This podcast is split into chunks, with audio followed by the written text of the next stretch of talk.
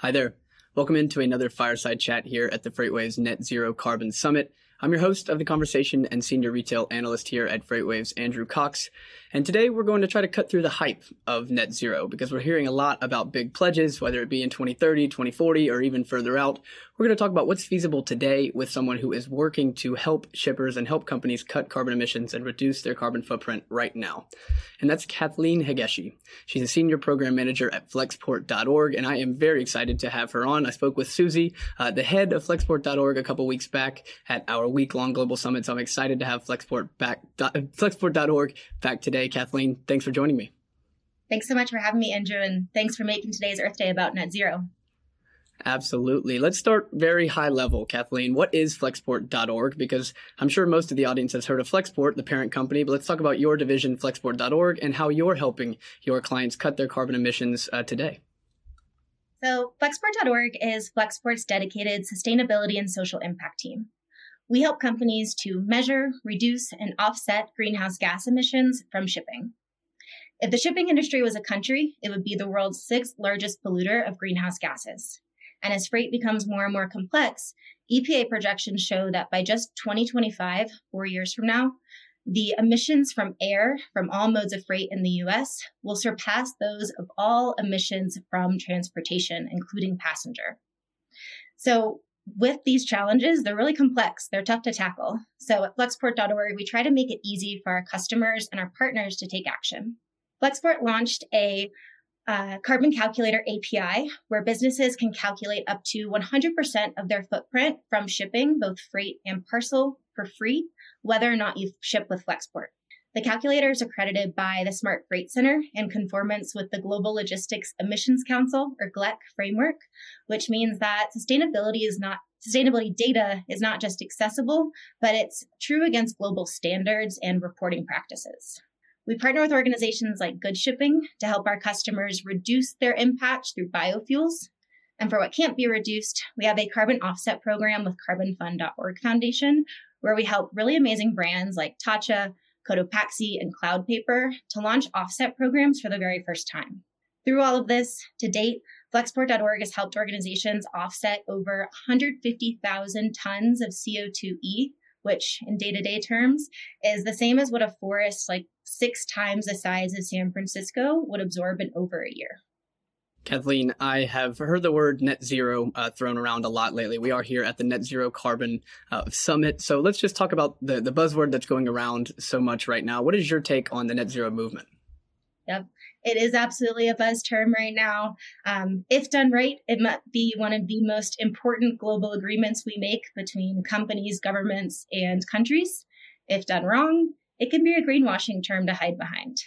Um, so, for those just joining us today, net zero is essentially the point when human caused emissions are balanced out by human caused removals of emissions in the atmosphere. For a company, it means your value chain has to limit warming to 1.5 degrees Celsius and permanently remove any of remaining emissions beyond that point, which is a ton of jargon. So, like, what does that actually mean? Um, for some companies, saying they'll reach net zero by 2030 would be the same as me saying I'm going to win my first triathlon in six months. When I don't own a bike, I don't swim, and I'm more of a jogger than a runner. It's not impossible, but it takes a lot of planning, it takes tools, and it takes fundamental changes to your day to day to really make that happen.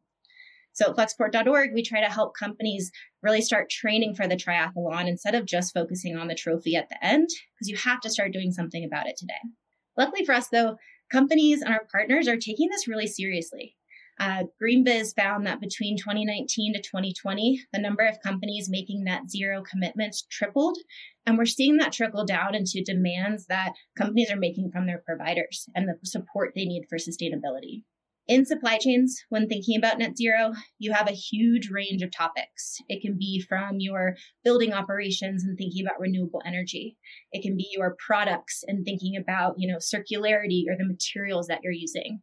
And at flexport.org, of course, what we're passionate about is the transportation component, where you're neutralizing or reducing your emissions. Well, Kathleen, if there's such a wide range uh, of things that you can put into the sustainability uh, box, what can companies be doing right now if they want to get to net zero or as close to it as they possibly can? What are some of the things on the very ground level that they need to be in place right now? It's a great question. There are probably three main things I've seen where companies are really successful that they have set up in place first. The exciting part is that these are all true whether you have a corporate net zero commitment or if you're just focusing on freight first and are driving change through freight. But the three things are um, first, measuring your baseline, second, setting the right goals, and the third part is company buy in. And I'll dig into each of these. So, First up, measuring your baseline, right? You cannot reduce emissions if you don't know what your emissions are. In freight, you're looking for the greenhouse gas emissions generated by the planes, trucks, ships, vessels, everything that's moving your goods, the pollutants burned and caused when burning fuel. Typically, it's measured in TCO2e, which essentially means carbon dioxide equivalencies. So, carbon, but also major greenhouse gases like methane, sulfur, HFCs, and so forth. When you're doing this, your methodology is incredibly important because if you do something totally different than your sister brand, then you're not working towards the same goals. Um, but particularly if all of this sounds like a bunch of jargon, you're not alone. At flexport.org, we've developed tools to try to make calculation as easy as possible. We always calculate shipment emissions in quotes for Flexport customer shipments, but we open up that technology for free and we offer it via a carbon calculator API, or you can upload CSV reports to get to your emissions per shipment. Through these tools, we've helped industry leading brands like Allbirds to help look at their freight and parcel data so that they can focus on developing new materials out of, I think, tree fiber and sugarcane, focusing on the really tough stuff that we can't do. So at flexport.org, we really think that everyone's time and effort should be spent on those hard reduction topics and not measurement. Um, step two then is setting the right goals once you know your baseline. So one of the uh, potential downsides of net zero is that there aren't actually strict standards that companies are following when they're setting their goals. So we recommend industry standards like the Science Based Target Initiative or SBTI. They have very strict definitions for what is actually included in net zero, including scope one through three emissions. It should be all three of them. They also have free tools where you can actually go to set your targets because in freight, you will need short, medium, and long term goals. A lot of the technological advancements that will unrock, unlock true reduction, which I think you have some great fireside chats about today, um, those aren't really feasible or available at scale right now. So you have to think about your immediate optimization and efficiency gains that you can do before electric fleets or large scale biofuels are available that you can start really reducing from the beginning. The last part then is then company buy-in and really accountability. Uh, ways that we've seen this come into play and true, truly successful companies are when everyone is behind it and it's incorporated into your core values. We've helped many brands, especially apparel or fast fashion, to create business cases and look at the benefit of making reductions in freight and thinking through that. Um, we've also seen success when companies incorporate it into their procurement policies, which I think you're also chatting with someone about today. Um, you know, making sure that your providers are helping you with your measurements and your reductions, and you're not trying to do it on your own. But I think the underlying thing with all three of these is taking it very seriously and knowing that action has to happen today and not just by that 2040, 2050 commitment. So, Kathleen, with that in mind, what are some of the more one of the most challenging things of those three of measurement processes, goals, and getting the corporate buy-in? What are the most challenging of those to get in place? And then, if I do have those in place, what can I start doing today, right now, to contribute to my goals net zero uh, pledge? It's a great question. I would say for some, I've heard measurement can be the most challenging if they're trying to do it alone. I've talked to brands before that had 75 spreadsheets trying to compile this information, or they've spent thousands of dollars on consultants just trying to get a grasp on it. So I think for measurement to make that easier, really defining your scope, not just your scope one through three, but the scope of what you're measuring and being intentional about it from the start helps you get there. In terms of, you know, what companies can start doing today, there are a ton of great roadmaps online but they're dense and they almost feel like they're in a different language sometimes. Um, a lot of the people that I work with come to us because they don't know beyond best practices what their specific levers are for success in their company for how to start reducing. That's why Flexport has built tools with, for scenario planning to help companies really think through this and what their unique opportunity is and where they should spend their time. There's three main ways I've seen scenario planning be successful, and hopefully they're ones that everyone can take today and start to think through for their company and what they can take action in. The first one is always including emissions when thinking about your routing. So we worked with a baby and toddler toy company and thought through the impact of routing through Portland for ocean freight instead of SeaTac. What we found is that when routing through Portland, their ocean emissions increased by 1%, but their trucking emissions decreased by 16% when going to Idaho. So by making this change, just extrapolated across hundreds of shipments and TEUs throughout the year, it's a really big impact and a huge potential for reduction. This sort of exercise is easy to do and can be replicated when you're opening new warehouses or DCs, or even on a per shipment basis and thinking through the impact of that shipment. A second and very important factor is your mode. Mode may be the single biggest lever for most companies. A conservative estimate puts air emissions as 40 time, 47 times more emissions per ton mile than ocean. So a huge difference between air and ocean and a potential lever for change for reduction. We see this again with many fast fashion and apparel brands. We looked at one and helped them with historical data and found that if they had made a 100% switch from air to ocean LCL, it was close to a 98% emission savings, assuming the exact same shipment. Of course, it's not always easy to make that kind of change overnight. Um, so we help them put together a business case of a 75% switch or 50% or even 25% to start make that case internally and work for demand planning.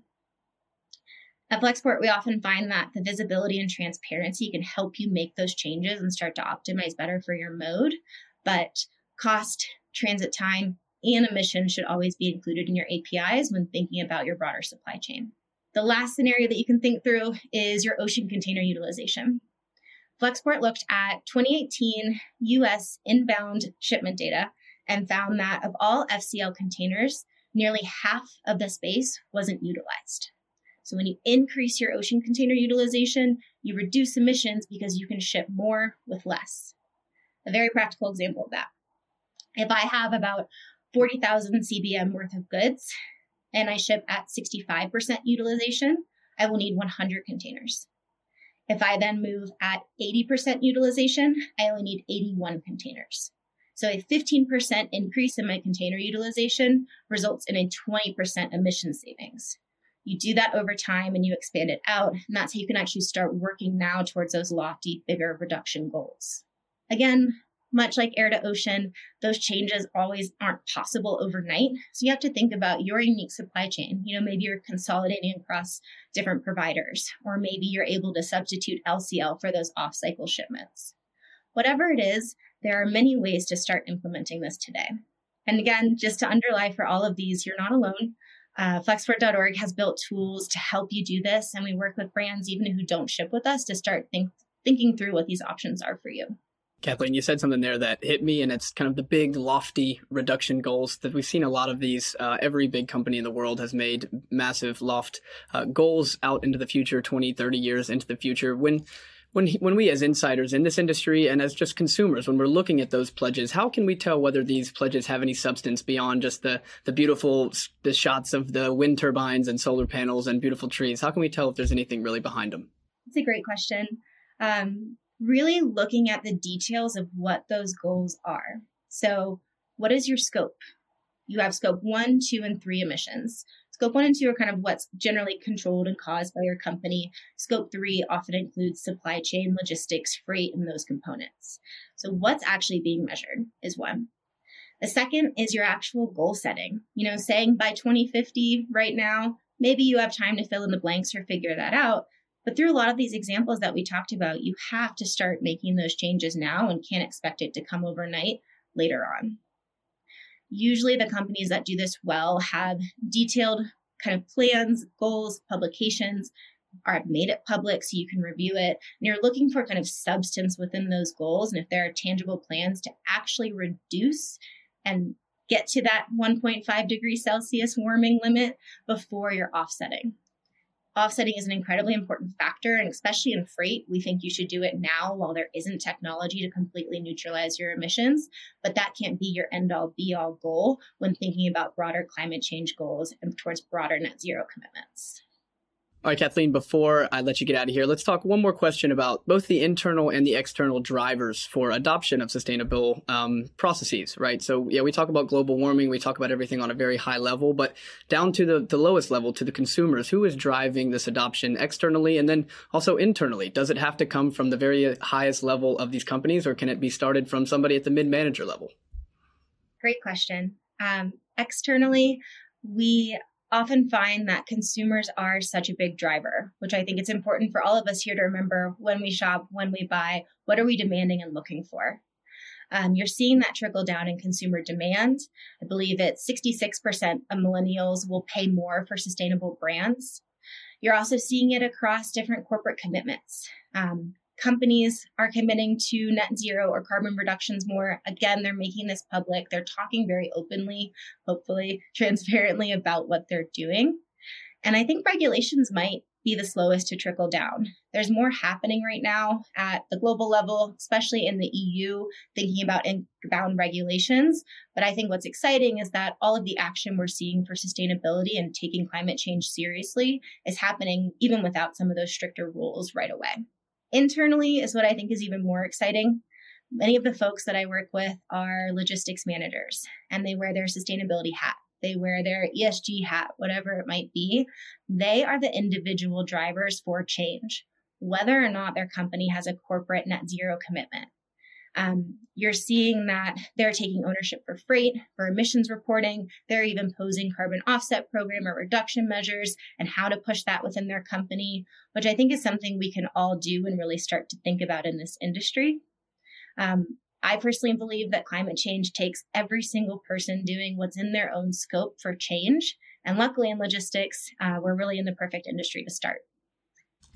Kathleen, a lot of insight today from someone who is actually out there doing the work right now, not just talking about big pledges. I thank you so much for speaking with me today, and I thank you for doing the work that you do uh, for your clients every day. I want to give you a moment to tell everyone listening where they can go find out more about flexport.org, maybe use some of the tools and calculators you guys have available. Absolutely. You can visit www.flexport.org or just send a note to carbon at flexport.com. Again, all of the tools we have, we try to do for free and we open it up to any company, whether or not they ship with us. So we want to learn, we want to continue to improve and grow. Please reach out. We'd love to help you think through some of these challenges today. Well, thank you again, Kathleen. Everyone listening, go take advantage of some of the tools that flexport.org has available for everyone. Uh, they are fan- fantastic. And everyone, stay tuned. We've got so much more headed for you today at the Net Zero Carbon Summit. Stay tuned.